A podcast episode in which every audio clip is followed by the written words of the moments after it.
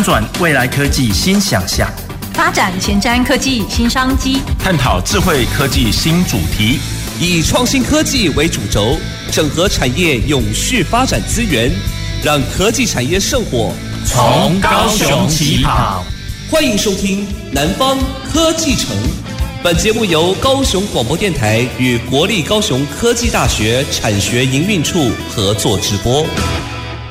各位高雄广播电台的听众朋友及 FB 前面的观众朋友，大家好，我是国立高雄科技大学魏玉珍，欢迎各位收听每周日下午五点半到六点半《南方科技城》。在今天的节目当中，我们想要跟各位听众及观众朋友聊一聊一个非常创新，而且非常有趣，最近也非常红的议题。最近在很多的报章杂志新闻上都会看到这个身影。好，就是透过今天的节目，我们邀请了三位来宾，想要跟大家一起聊一聊区块链。区块链的新商机，区块链的应用。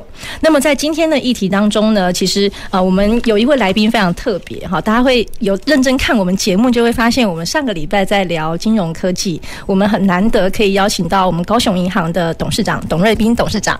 那我们在今天的节目当中也再次邀请到董董出席我们今天的节目，跟大家分享。我们是不是先欢迎董事长？各位朋友，大家好。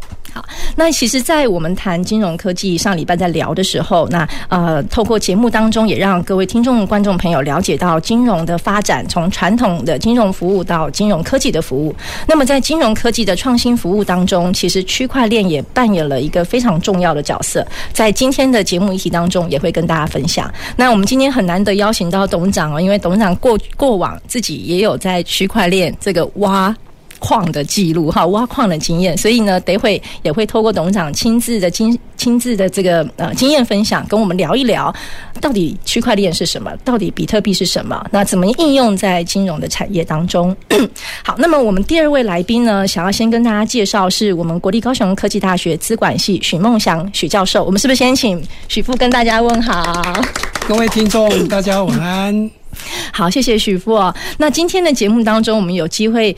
针对区块链的议议题一起来聊一聊。好，那因为许富呢，从我们在呃第一科大时期，好，高雄国立科技大学、国立高雄科技大学并校前，在第一科大时期，我们推动创业型的大学，我们就一路。支持跟鼓励我们的老师将研发成果商品化，将学生的创意发想产业化。所以当时我们曾经创下一个记录，在二零一七年左右的时候，许富在上硕专班的课，好，曾经在短短的几分钟之内。好，就创立了一个呃区块链平台的公司，好，非常短的时间就募资到应该是一千万吧，是吧，许富？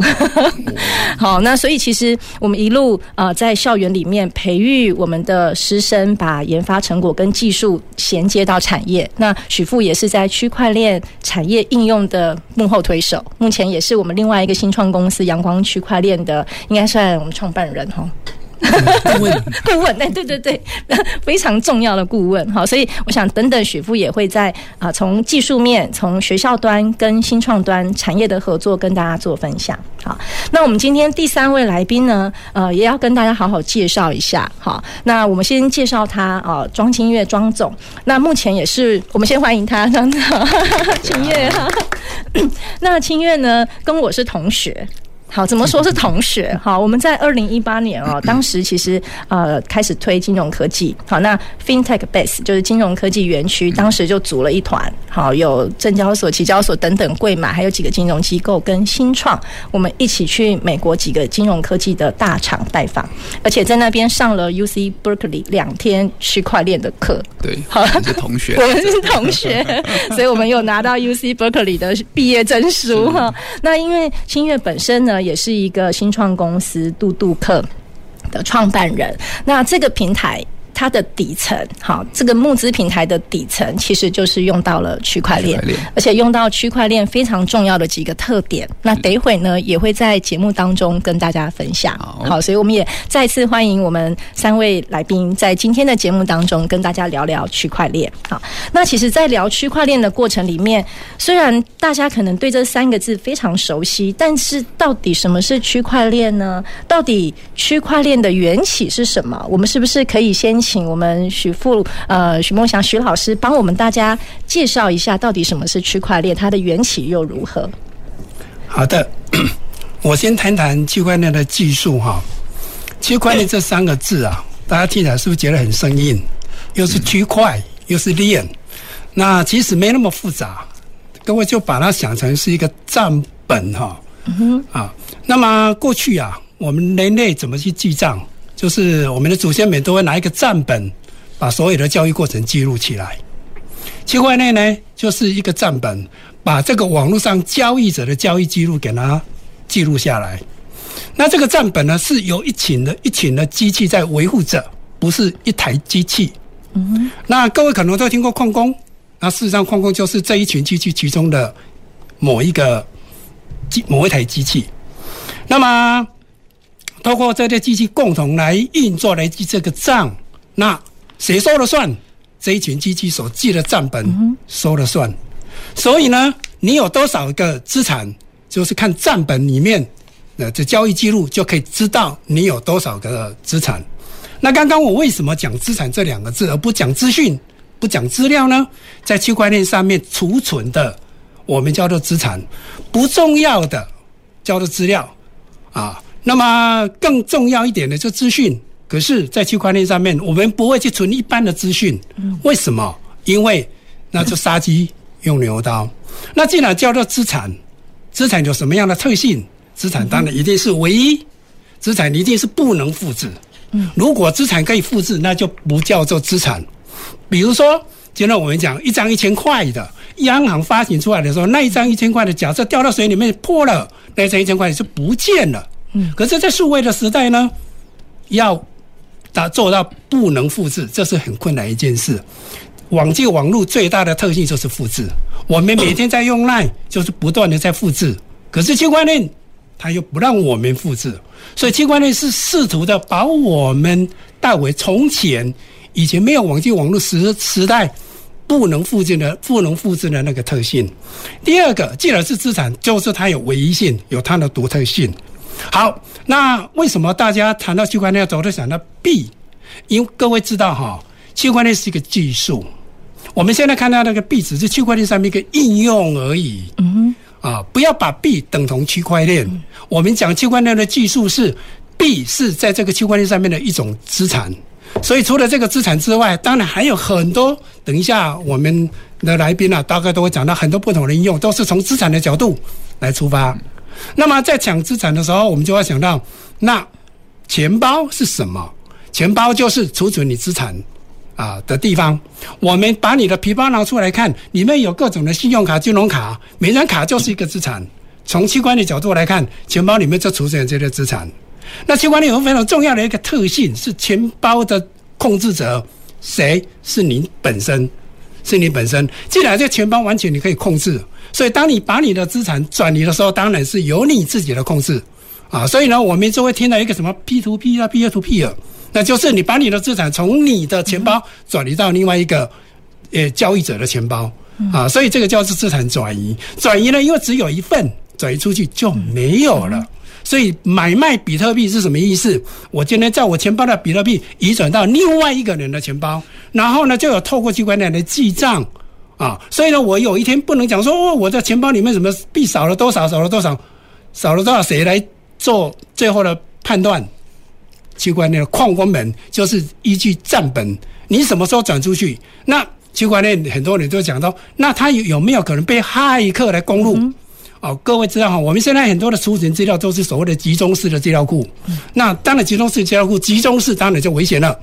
那在区块链上面，它所谓的去中心化。嗯就是把这一些的记录，把这些的资料分散，每一个矿工们都拥有一份啊，所以他们的共识觉是什么？假设我现在有一万台机器，你除非把它贡献了五千台的机器，不然你如果贡献得到一百台、两百台，那大多数的机器说啊，你那个自己账本跟我们不一样，所以你要怎样？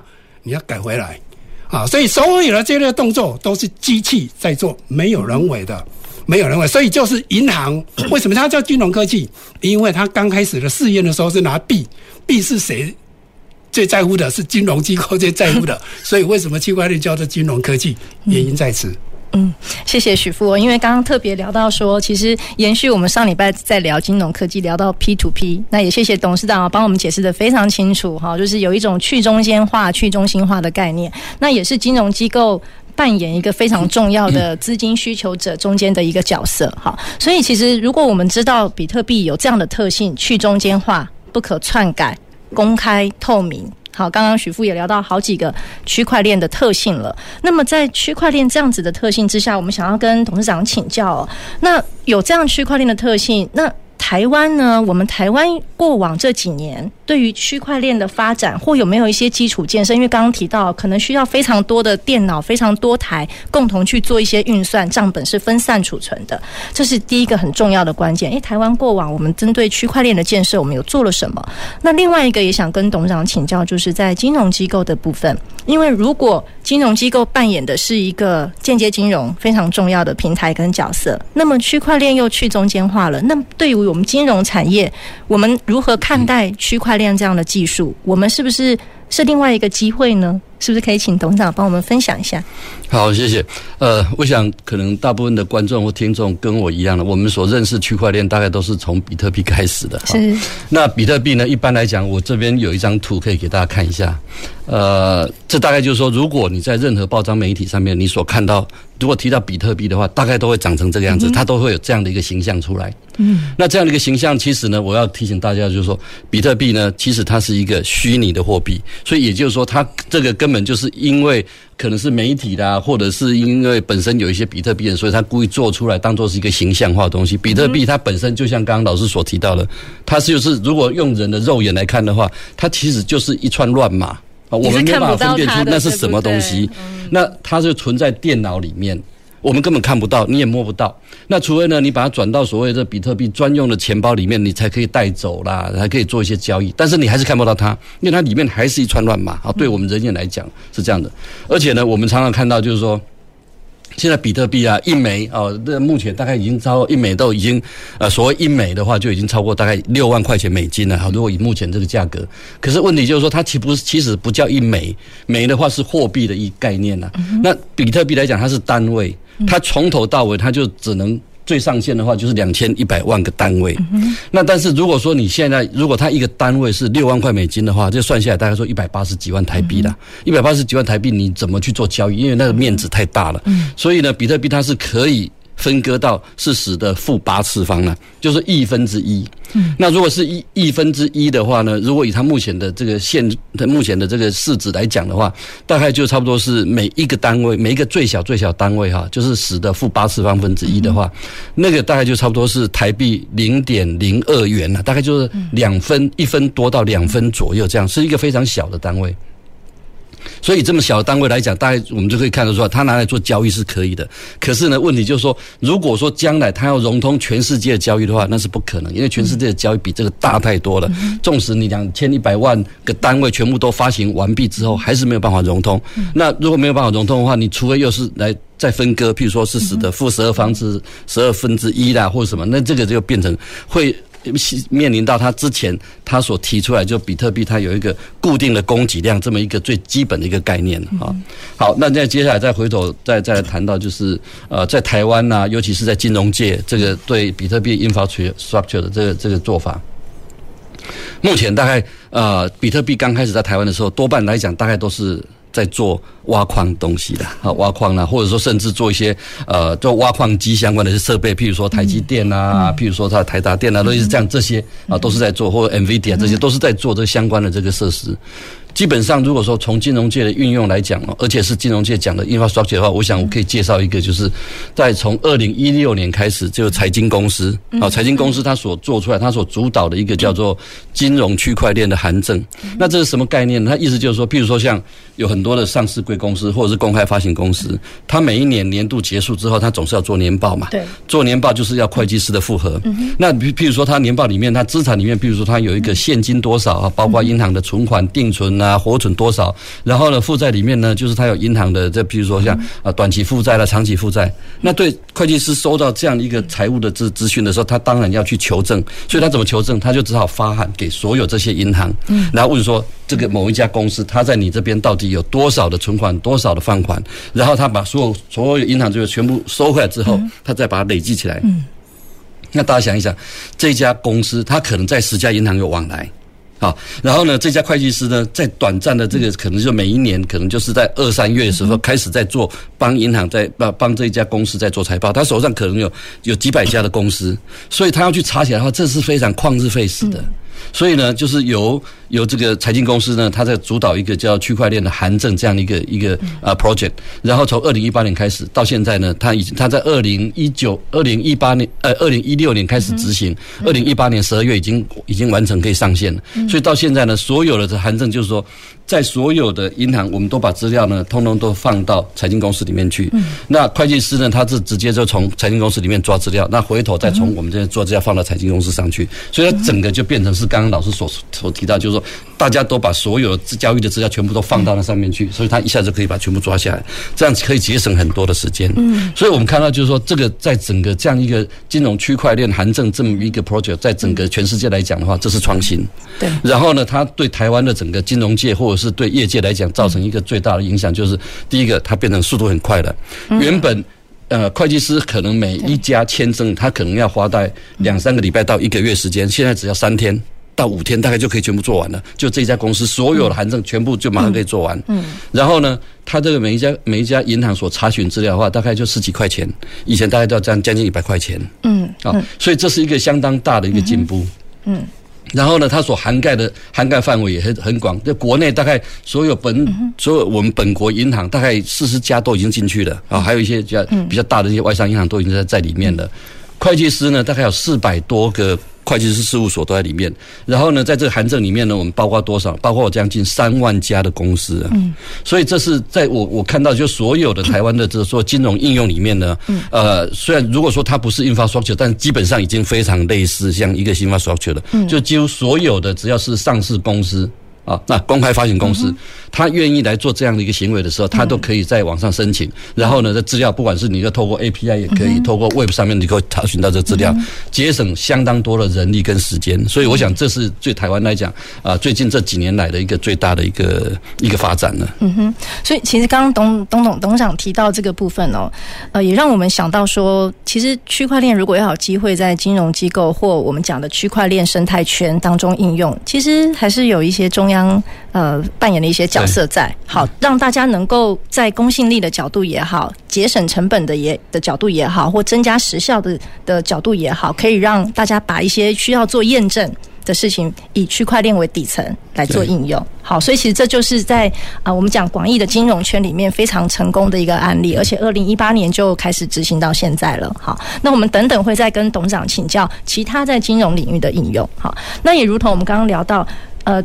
这个比特币的价格哈，最近又开始飙上来了哈，可能是大家在做呃比特币交易哦都非常关心的。那刚刚我们许富也提到，比特币只是区块链这么多的技术应用当中的其中一个，其实还有很多区块链的应用，所以区块链也不是只是金融界关心的事情，其实有很多不同的产业，好，当然也不只是虚拟货币，大家都很关心这个未来的发展。所以接下来想要跟我们庄总请教一下啊，其实既然比特币只是区块链的其中一种应用，代表其实区块链可以链接到更多更广的生活以及它的商业模式。所以，能不能请庄总帮我们分享一下？就您对于区块链过往这么多的投入，好，因为要自己是一个区块链为底层的新创公司，一定是。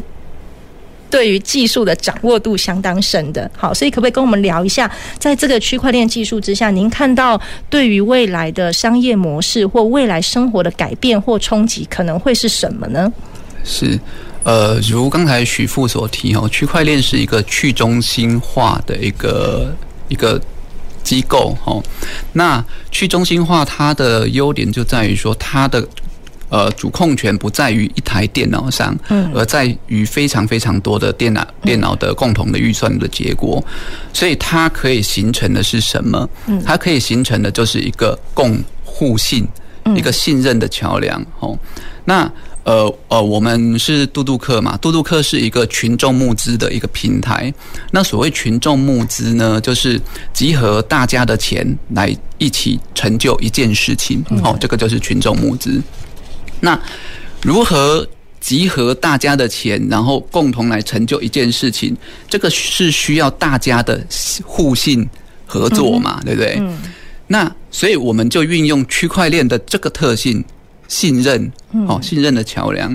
那我们就在呃这个呃呃金流的底层，我们架架构了一个区块链，从呃赞助者的金流呃赞助进来之后，它就会兑换成区块链上面的一个货币，我们把它叫做嘟嘟克币，嗯哦，那这个嘟嘟克币就会放到这个专案的专案钱包里面，哦，所以这个专案钱包当达标了之后。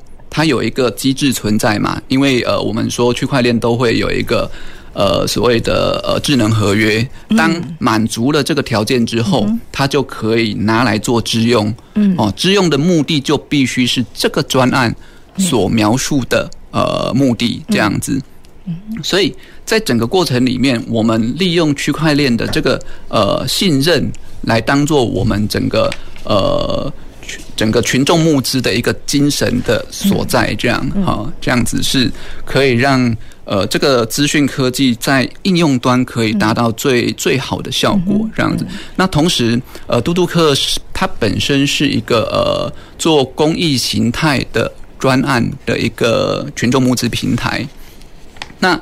在公益专案里面呢、啊，呃，我们讲到很多的是责信。嗯，什么是责信？责信就是说，OK，呃，公益专案就像一个捐款，比如说我们捐款，呃，要去非洲援助呃某个村落的贫童，帮他们建立一个教室这样子。诶，那我怎么知道你钱有没有过去？对，好，那我怎么知道呃谁捐了多少钱？那这个钱又花到哪里去？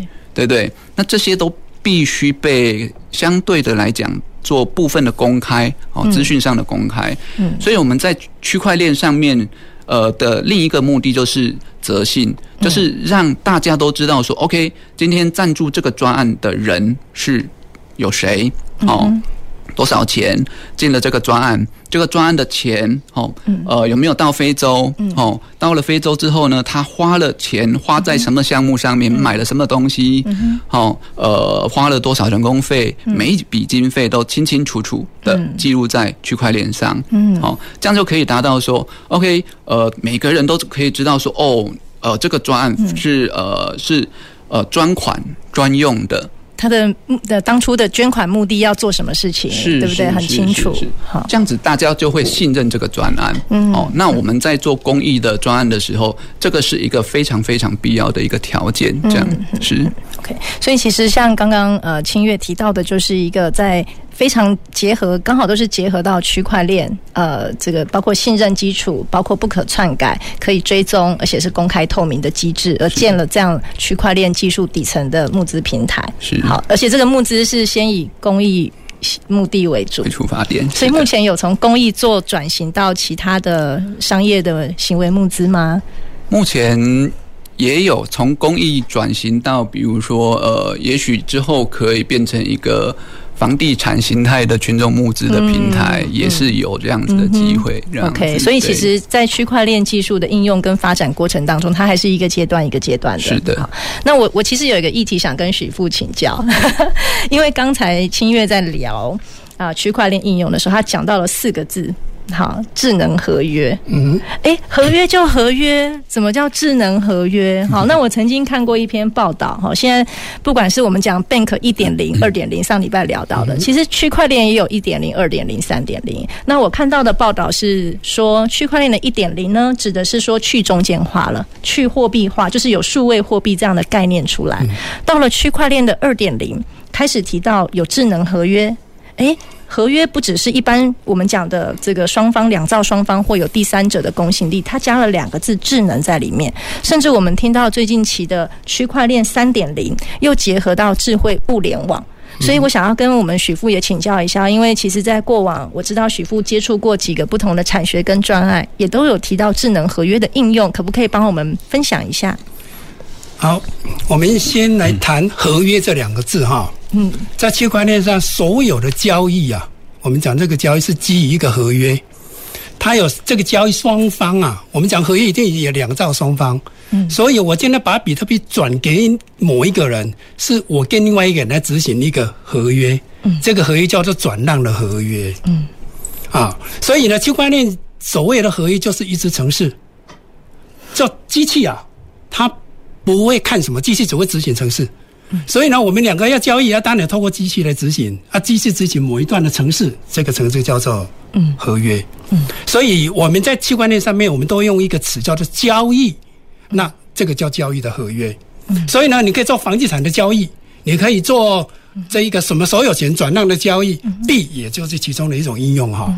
好，那加上智能啊这两个字啊，智能是 smart，嗯那 smart 的意思就是说，在某些状况之下，它会自动去做交易。嗯，比如说，我就举个例子，我如果今天申请那个保险自动理赔，我说我什么样的病啊，那需要什么样的保险？那就是这个病发生了，医院给我开个这个证明，那这个事情发生了，保险公司就要执行智能合约，自动把钱转到我的账户。嗯哼。好，所以其实，在智能合约的应用上面哦，它是一个概念，但是呢，因为结合了区块链技术的特性，所以让一般的合约它可以在呃区区块链技术上面更能够发挥呃合约的效力，对，自动执行也好，而且发挥它可被信任的这个合约的公信力了哈。所以其实这件事情也相当重要。那其实我们在呃聊区块链应用的过程里面，其实我最近也看到好几则。不同的报道，好，我我们等一会会休息回来，会想要跟董事长接着请教哈。那因为大家可以留意到，在谈区块链有一个词，最近经常跟区块链连在一起，就是供应链。好，就是以区块链技术或区块链的特性为基础去做供应链的金融。那为什么说这个词最近常听到？呃，因为刚好过去一年 COVID-19 好的期间之下，所以我们经常遇到。供应链中间，好，可能因为运输，可能因为运输的呃拖延而导致资金好在这个供给需求上面，好有一点点呃常常听到可能包括断链的问题。好，那当然断链的的现象非常多种，那其中一种可能就是在中小企业资金需求上面会遇到这个状况。好，那我们其实在呃去年就看到几个很有趣的议题，好，就是包括中国信托，包括台新。好，其实他们都结合成一个区块链供应链金融的平台，希望协助呃中小企业在资金运用的过程当中，可以运用区块链的信任基础，征信加速。好，那能够协助中小企业去做资金的取得跟融通。那这个部分我们觉得是相当有意义的。好，所以在我们休息一下回来之后，我们会跟我们高雄银行董事长接着来请教区块链在金融的应用。我们休息一下回来。高雄广播电台的听众朋友，大家好，我是邱子谦，跟大家分享一个经验。我和朋友出去的时候，开心之下喝杯小酒，这时候我都会先跟朋友说：好，谁今天只喝果汁和汽水，待会啊就负责送谁回家。如果大家都喝茫喝醉了，那就叫指定驾驶，千万啊不要喝酒啊又勉强开车，因为啊酒醉上道，危险就到。欢迎继续收听守护大家平安的高雄广播电台 FM 九四点三 AM 一零八九。一、二、三。哎，你很有钱哦。就平常找回来的零钱都放在这边呢、啊。现在电子票证这么方便，把零钱拿去超商或捷运站储值就好啦。对吼，不然啊，这些零钱都只能宅在家。如果大家都把零钱拿出来用的话，国家就可以减少铸币，降低二氧化碳排放。不然啊，北极熊都 GG 喽。把硬币储值到电子票证当零钱包使用，好棒棒。以上广告由中央银行提供。从进入职场以来。我从来不认为我会输给任何人。客户的状况果然还是没排除，你们到底谁可以去一趟？林总，这次换我去。四十八个钟头，哎，连续宕机了三次。没关系，那我来检查看看。到了，到了，你早就该来了，太感谢你了。好，好，恭喜你，恭喜你。我做到了，那么你呢？打破框架，勇往直前。以上为行政院广告。人凭证，你申请了吗？什么是自然人凭证啊？自然人凭证就是我们的网络身份证明凭证，有了它，可以报税、缴税、查询劳健保相关资料等很多很多的功能哦。这不会有窃取资料的风险吗？你放心，加解密之后的资料，在传送的过程当中，不会有资料外泄或者是遭窃的危险。报税季节快来喽，赶快拿着身份证到户政单位申请，只要三分钟，报税一卡搞定。高雄广播提醒您：多用网路，少用马路，自然人凭证报税方便又快速。大家好，我是食药署署长吴秀梅。COVID-19 疫苗陆续抵台，疫苗都经过食品药物管理署及医药品查验中心审查，制造、运输及储存都符合 GMP 和 GDP 西药药品优良制造及运销规范。这次疫苗进行外观、酸碱度及无菌等七项检验，都合格后才放行。疫苗品质有把关，民众不用担心。有政府，请安心。资讯由疾管署提供。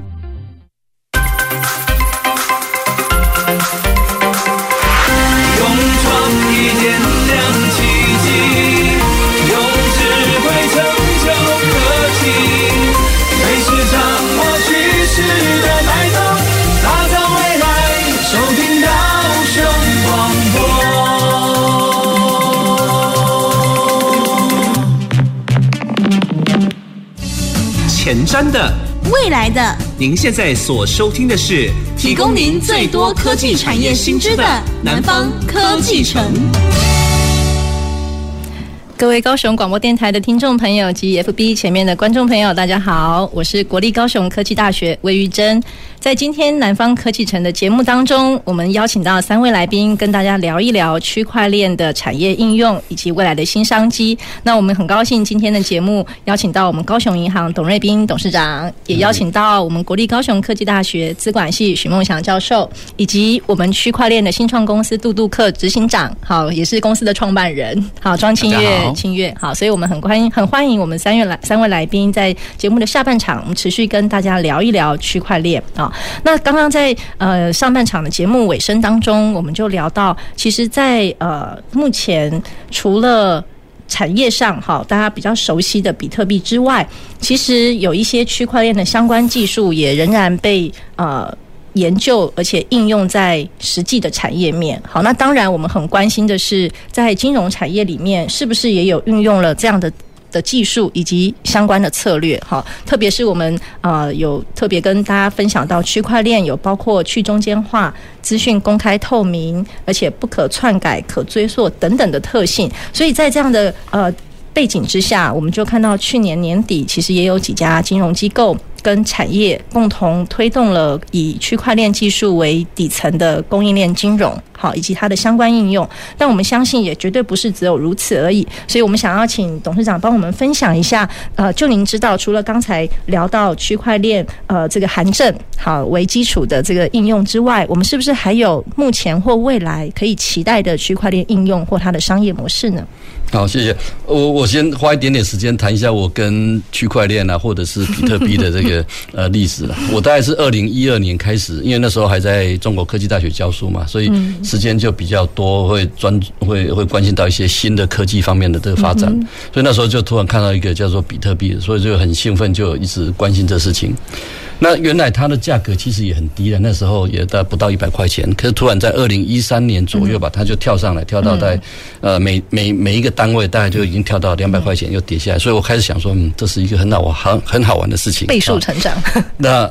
但是呢，在二零一三年的时候，年底的时候，二零一四年年初呢，它价格就已经突然就涨破一千块钱了。所以我觉得，哇，那这个东西怎么会涨成这么厉害？而且呢，就它不限不限任何人都可以去挖的。所以呢，我就在二零一四年的那一年年初的春节期间，那我就上它网站去把它整个挖矿的模那个那个城城市把它 download 下来，然后就让电脑去跑。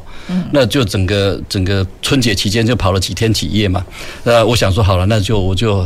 很很期待很大，我想说那个寒假过完之后，我来学校大概我就可以挖了几枚，然后几个单位了。结果一看还是什么都没有啊。那我还加入人家的那个全世界那时候是最大的几个几个矿工团之一的。后来我才发现说，原来啊挖矿真正比的那个计算的力不是 CPU 上面而已的，你重重点是那个 GPU 那个是更重要啊。那 CPU 绝对是不够，我们只是一般的家用的，就是桌上型电脑那个根本就不够看的。没想到现在已经是六万块钱了啊！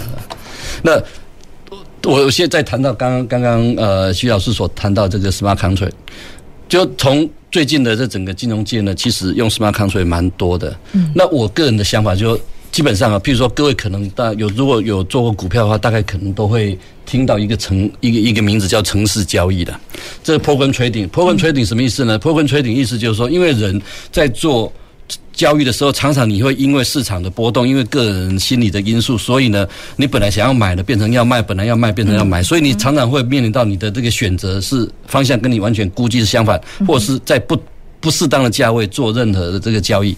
所以城市交易是就是说，你原来原来你想好了这一套交易模型，包括时间，包括你的这个投资对象，包括你的价格，包括什么东西，你都把它。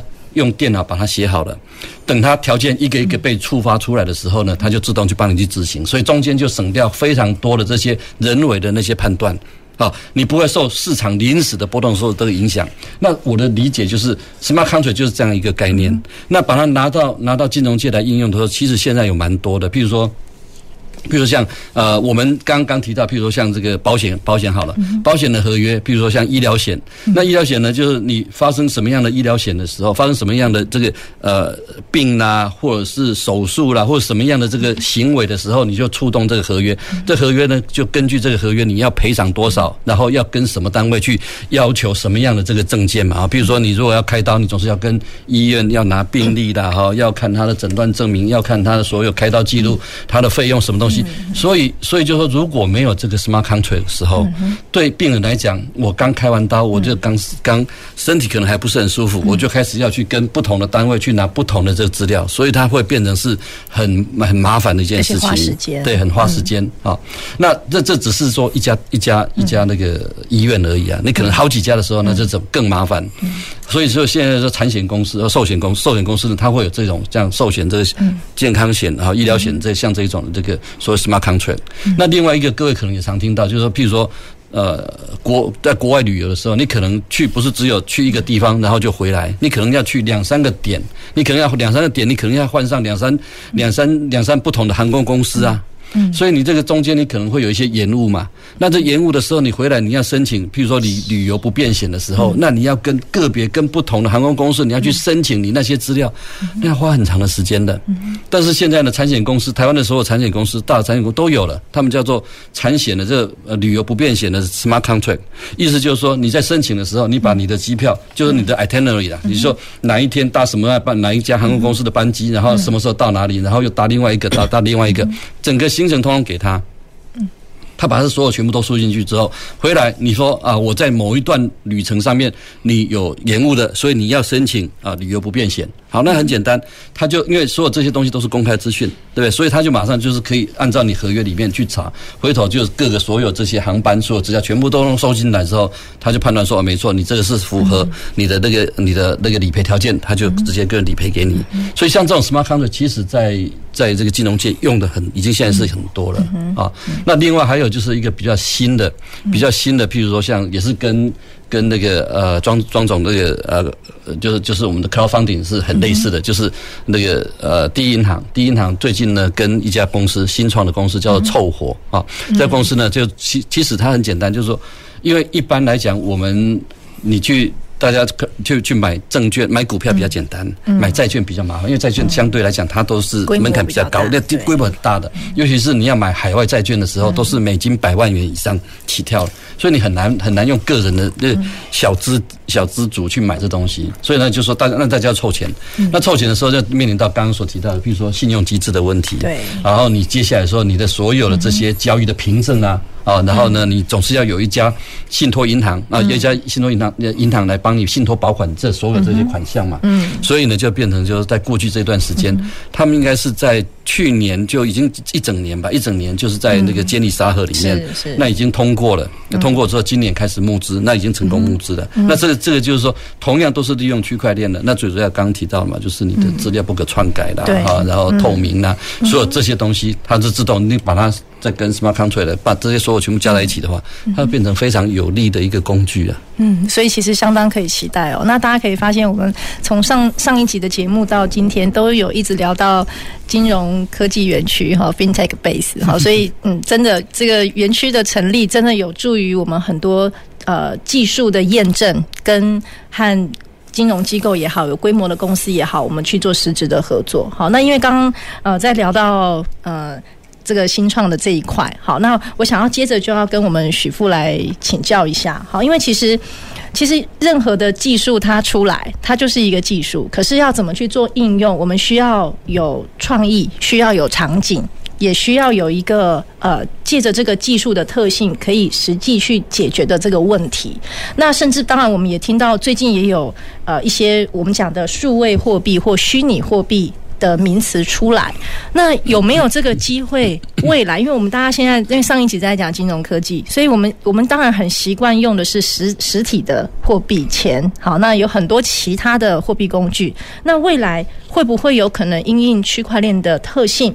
而有其他我们自己的虚拟货币这样的可能呢？那如果真的有可能的话，这个虚拟货币的产生有没有可能对台湾的产业或经济带来什么样的影响？可不可以请许富帮我们分享一下？OK，谈区块链的应用啊，可能区块链大家觉得很复杂哈、哦。我现在想把它简单化一点哦。刚刚我有谈到一个很重要的观念，叫资产。嗯。啊，那我也谈到说，区块链如果不是资产，在区块链上是没有意义的。所以，当你谈应用的时候，你就要想什么东西是资产？嗯。那刚刚讲保险理赔，各位想想看，保险理赔什么东西是资产？保险公司是依据什么来做理赔？开刀证明啊。那开刀证明这个资是一个资产，对保险公司来讲，这很重要的资产。嗯。但因为它根据这个资产来做理赔。好，那谈资产就会有资产的创建者，那这个资产谁来创建？一定是医疗机构。嗯，所以参与者就不会有一个医疗机构。嗯、医疗机构来创建这个资产叫做病例，这个是一个数位的资产，放到区块链平台上面。那保险公司呢，在看到这个资产，就知道这个资产不会被造假，所以他就敢理赔。嗯，是这样来的。嗯、我们刚刚谈到的这个供应链金融。嗯。供应链金融呢，我们讲那供应链金融里面呢，有不同的的模式，有基本上有三种模式哈。那我们今天谈供应链金融里面最重要资产是什么？第一个订单，第二个 LC 信用状，这些是不是真的？是订单谁产生？如果我今天接受红海的一个订单，那我要把这个接受红海这个订单给银行融资，这个叫供应链的融资。嗯、那银行怎么相信你接受到？红海的订单，所以这个订单就是资产，所以红海就会产生一个资产到我的钱包，我就跟银行讲，我有接收到红海的订单，所以我会给你融资。那这个时候，银行要不要再跟红海问？不需要，啊，不需要，因为他相信这个平台上面红海产生的资产是不会被造假的。嗯，所以呢，这个就是在供应链金融的应用。刚刚我们讲募资，募资的资产是什么？是币。不是吗？是币才是资产，所以资产种类很多，币是我刚讲是其一。所以当我们在想应用的时候，就要想，那你的应用的资产是什么？那刚刚我们主持人谈到，资产是怎么来的？比特币的资产是谁产生？比特币的资产是一只城市，这一只城市自动产生，就是说矿工挖到矿的时候，城市会自动奖赏它，所以就会产生币。跟我们央行产生的币是不一样了，跟央行产生的资产是不一样，所以呢，这个资产的创建者是这个平台自动会产生币。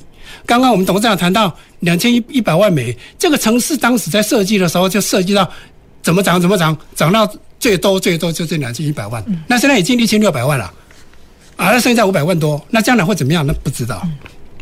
好。这个是资产，那我就问，我就我想，央行如果要发行数字货币，谁来产生资产？央行没有矿工啊，不要以为大家以为区块链上面一定会有矿工，公有链才会有矿工，联盟链没有矿工的。我们的银行系统在去年由国泰金控组成的这个供应链金融的团队，它是没有矿工，是所有加入的银行，你们自己要出电脑，你们的电脑当然是矿工啊。但是你们要不要奖赏？没有啊。嗯。所以呢，公有链才有矿工奖赏这件事。那如果我是央行，我要发行数字货币，你们所有的银行、所有商业银行都要加入啊。所以呢，是每一个人都当矿工啦啊。啊，这个时候资产谁来产生？央行，央行才发行一个数字货币。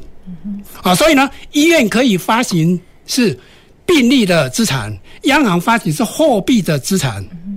所以说，在资产上面，当我们在想应用的时候，我们就要想资产是什么？资产的创建者是谁？资产的使用者是谁？资产的转移交易是怎么是什么样的模式？这一些都搞清楚了，你就发现了区块链真的太厉害了。嗯，因为它的应用真的是太多了。嗯，啊，那全世界现在在发展这个数字货币，已经有一些国家，嗯，就已经在执行数字货币。我们对岸的中国大陆。在发行 CBDC 啊，这个叫做央行发行叫 Central Bank Digital Currency，这简称叫 CBDC，它名叫做数字人民币。那为什么叫数字人民币？它名所有的数字人民币上面都会有一个独一无二的编号，所以那所有的人民币上面就不会被复制的，就跟我们今天拿了一张纸币一样，纸币上面有一张编号，这个编号是唯一的，数字人民币也是唯一的。所以各位。如果你持有比特币的感觉，跟你持有一个数字人货币的感觉，如果是一样的，那这个世界就变成那纸币已经不重要的啊！我想当时董事长在挖矿的时候拿拿到比特币，跟我当年买比特币，我当年买比特币的时候就觉得很奇怪了，比特币什么东西？我持有它的感觉是什么？所以呢，我就去买了比特币，买了交易了几次以后，发现哎。我真的拥有这个资产呢，我觉得这个资产就在我的钱包里面呢。当我有那种感觉的时候，我已经不在乎我是不是拿了真正的纸币了。所以，我跟各位报告，这个央行发展的这个数字货币啊，绝对是抛山打海而来。那这个就会整个产业上面会引起很大的巨变，币改了。很多的产业就会跟着起来，有很多产业会跟着不见，甚至弱化掉了。我想这是另外一个很重要的一个议题。那因为董事长这边哦，我想从金融机构的角度去看，未来如果有虚拟货币的发展，它肯定对产业或经济它带来不同的意涵。能不能请董事长先帮我们补充一下？OK，我我想我们可能要先厘清一个观念，就是说。货币的数位化跟数位货币这两个，在我看来是不一样东西。所谓数位货币的话，或者是说所谓虚拟货币，就是所谓比特币这样一个情形。比特币它如果是从经济学角度来看的话，它一个最大的特点就是它的货币供给量是固定的。嗯，我们看全世界所有的所有国家的所有货币供给量，通通都是可以由央行来控制的。所以这个才叫做它有一个中心嘛。对，由央行发行，央行可以控制。尤其在景气好或不好的时候，它可以透过紧只有紧缩性的货。货币政策或宽松性的货币政策去调控它，然后达到就刺激经济或紧缩经济这样一个目的。但是呢，就这个 Satoshi 就是那个啊中本聪，他发明发明这个呃 Bitcoin 的时候，他一个最大，他一个最大从经济学来讲，他最大的一个优点或最大一个特点是在于说，他把整个货币数量控制住了。因为从经济学角度来讲呢，货币数量的变动，尤其是超乎市场市场所预期的变动的时候，是造成整个经济变动一个最大的因素。所以你要把这个因素拿掉的时候，你必须限缩央行的，这是传统做法，限缩央行它的货币政策权利，或者是。追根究底呢，那你干脆就是说，所有的货币通通都是由这么一个固定供给这样的一个货币货币的方式来来处理。嗯哼。所以对我来讲，我们现在在讲的时候，不管是中国在做的，或其他国家在讲的所谓 CDBDC 的话，这个通通都是你把现有的货币把它变成数位化而已。大家可以概念上这样想了，你你拿你钱包出来，你所有的纸币上面都有一排编号。嗯。那那排编号，你就把它想象成说，那排编号它就是一个一个编号，就是一张纸币啊。每一张纸币，不管是任何面的，它编号都都是不一样的。所以那个意思就是说，那你你持有这张纸币，其实你把它数位化之后，就是持有这个编号。那这个编号有一个好处，就是你可以把它分割成一千个单位，嗯，你可以把它分割成一百个单位，可以把它分割成呃，比如说一千块钱好了，你可以把它分分割成两个单位，好，所以说它基本上它还是还是一个我们现有的货币的一个数位化。嗯，所以说如果从货币政策来讲的话，你把它变成这个现有货币数位化之后呢，你的货币政策还是由你的中央银行控制，你的数量还是在，他会看着整个经济状况好或不好的时候去做人为调控，那这样还是会造成整个经济的这个不必要的波动。嗯，所以说从从经济学角度的话，这样其实并不会影响到整个交易秩序的。嗯，它只是变成另外一种方式而已。嗯，但是它对整个央行货币政策的那个不可确定性，对。整个经济活动的它的影响性还是存在，嗯哼，所以没办法变成说像比特币这样那么一个完全切割开来这样一个情况，嗯哼，所以当然也在因为有这样呃未来可能的发展，所以其实政府也有可能会提早做很多各式各样在法规面的因应。好，譬如说我们可能最近就有一个呃行政院公布的洗钱防治法。好，那其实，在洗钱防治法里面，也将虚拟通货，好，或我们讲的所谓的虚拟货币，也未来会纳入洗钱防治法当中。这其实也是政府从整个监管的角度在做很多的布局。好，那这当然也是因为看到了区块链，好，未来可能的商业应用跟它的商机，所以我们想要接着跟啊庄总来请教一下啊，因为我们最近看到，其实有不少应用了区块链的技术而延伸出来的。交易模式，好，呼应刚刚许富谈到的资产，好，到底有什么样的资产可以运用区块链去做交易？可能最近看到有包括艺术品，可能看到未来有奢侈品，最近还看到有那个婚戒。好，也用区块链，好，在区块链上面产生婚戒，都超乎我们以往的想象。所以，可以请庄总帮我们分享一下，就是就您自己在呃区块链的技术发展，或自己也在新创团队里面，您有没有看到未来还有可能延伸出的其他的新的商机，或者是国内外您看到的一些案例呢？嗯哼。呃，其实最近在区块链界里面最热门的话题就是 NFT。对，那 NFT 它的缩写是 Non-Fungible Token。那 Non-Fungible Token 它的意思就是说，它是一个不可重复的 Token。什么叫不可重重复的 Token？呃，我们讲 Token，它基本上就是呃，刚才徐老师讲的资产，一个资产。好，嗯，那不可重复的资产，它的概念就像说，我今天照了一张照片，嗯，那我把这个照片从我的 LINE 给传了出去，我要怎么证明这个照片是我照的？嗯哼，无法证明哦。对，无法证明。对，今天从另外一个人拿到这张照片，他也可以说这个是他照的。嗯，哦，无法证明。那要怎么样从区块链上面证明这张照片是我照的？我去区块链上面去登记一个注册号码。嗯。这是 NFT，嗯，哦，我拿到这个注册号码，跟我的这个照片绑在一起，嗯，好，当我做了一个这样子的 NFT 的时候，我就可以证明这个照片是我的，嗯哼，这个照片是我的。今天这个照片，不然不管它传了几手，传到哪边，世界哪一个角落，这张照片都是我的。那这有什么用呢？这用处可大了。今天。呃，我们创作一个音乐好了，音乐现在都是线上嘛，拷贝就有了，YouTube 上面就有了。那要怎么样去证明这个音乐是我的呢？我创作的，对，是创作者，嗯、我创作的呢，很难嘛，对不对？嗯、今天假设没有区块链，我要找谁去注册登记？嗯，我要去找呃呃唱片公司吗？嗯，那万一唱片公司说，哎，这个是他的，那我也很难去辩白嘛，哈、嗯，那。如果我今天去找呃商品注册局吗？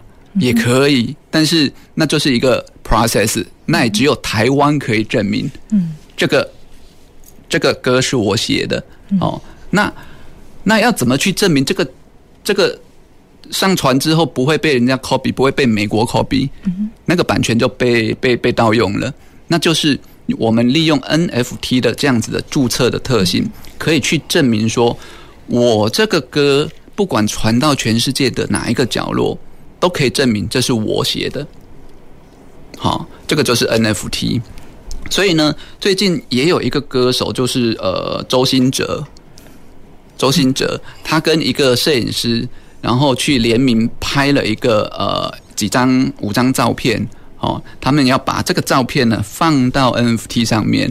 嗯，哎，去做销售。啊，这个是台湾的例子。嗯，那在美国，其实已经有《时代》杂志啊，把他们在呃一九九多年的呃几个《时代》杂志的封面放到 NFT 上面，然后呢，成交值有五十万美元，五十万美元其实也不少了。嗯，那其中 NFT 比最最高的一个价格呢，是一个一个富比士拍卖的一个价格，它拍卖的一个画作。也是一个数位的哦，数位画作，它的是拍卖了六千九百万美元，嗯，六千九百万美元，哇，这个真的是一个天价了，一个 token，一个数位货币值六千九百万美元，嗯，这个是呃，以我们现在来讲难以想象的一个世界啊，哦，那。呃，不过呃，据呃研究机构表示啊，NFT 在去年的交易总额度啊，跟今年的三月总额度是差不多的。但是到最近啊，NFT 的交易总额度开始慢慢的往下走了。好，所以呃，以我个人来看呢、啊。NFT 它也是一个风潮过后，哎、嗯，现在可能开始在退潮的一个状态。所以大家如果对 NFT 有呃有兴趣了解，其实可以呃慢一点，然后去多观察一点呃 NFT 是在做什么啊、然后它交易的人有哪些？嗯，像呃我们在讲说交易交易是两个人的交易嘛，比如说我跟徐老师，我们是好朋友，嗯，我们可不可以做一个？交易说：“哎，我做一个虚假的交易，嗯，啊，我在链上做，但是我在线下我给你钱，这样。啊，对，这个链上的交易其实还是可以作假的，所以不要看看哇，那个六千九百万美元的资产这么多，所以我们要进一步想。”这个东西你真的会买吗？比如说，哎，我今天做了这个歌放到网络上，真的有人会买吗？当然，它一定会有它的价值。好，但是我们要也要往往后退一步。哎，那如果是我，我会去。用这个价格去买这个东西吗？OK，所以其实我们会聊到 NFT，就是不可代替货币哈，Non-Fungible Token。其实它也是一个区块链技术延伸出来的一个创新应用。其实它背后都发挥了很多，在这个交易圈里面，到底定义什么是资产，到底大家认为什么是有价的东西，其实它背后的想象空间跟未来的商业场景，其实还有非常大呃发挥的地方。好，那我想，因为最后的时间差不多快到，但呃我。呃，许副帮帮我们先补充一点，对不对？我补充一点哦，因为谈到那个刚刚讲 NFT 啊、嗯，我刚刚谈到一个重点哦，大家思考一定要绕着资产。对，那资产呢、啊？各位想来看，我们我今天拿今天你拿台币好了，我给你一颗十块的台币，给你跟给你，等一下再给你另外一颗十块的台币，你会觉得有差别吗？这两个台币没差别，都一样，嗯，都长得一样，对，年份不同，这个叫 FT。可是我今天给你一千块的。台币跟等一下给你另外一张一千块的有差别吗？有，差别在哪里？序号不一样。嗯哼，两个都叫做资产。嗯，其实没有那么复杂。嗯，就区块链来讲，我只是要不要把这个资产带上一些我们讲的身份资讯。是是。如果这个资产，我刚才谈到一个很重要，这电脑创建者。假设这个电脑创建者是我许梦想的所创造出来的资产，很有价值，那当然我要伴随我。的资讯，因为它卖得好。嗯，那如果许梦想不重要，那就不需要带着我的资讯。这个就是。两者的差别。OK，好，所以其实我们在今天的节目当中，哈，因为区块链它发展的历程还有非常多值得我们去共同探究，甚至是包括在校园内到产业间跟新创之间，我们在区块链的人才培育，我想这个都是值得我们持续去关注的。好，那么今天呢，也非常谢谢各位听众及观众朋友跟我们一起了解区块链。那如果大家对于区块链的应用还有更多想要了解的，欢迎四月十八号晚上大爱电台，好，有专访我们庄总。好，也可以再多做一些了解。好，那我们也很希望未来有机会跟高雄银行在区块链的应用方面，也可以加深学校跟产业之间的合作。嗯、那么今天再次感位感谢三位来宾，也非常谢谢各位听众及观众朋友的收听。那我们下个礼拜再度欢迎各位听众及观众朋友收听我们前瞻的科技的未来的南方科技城。谢谢大家，谢谢大家，谢谢。南方科技城节目由高雄广播电台与国立高雄科技大学产学营运处合作直播，感谢您的收听。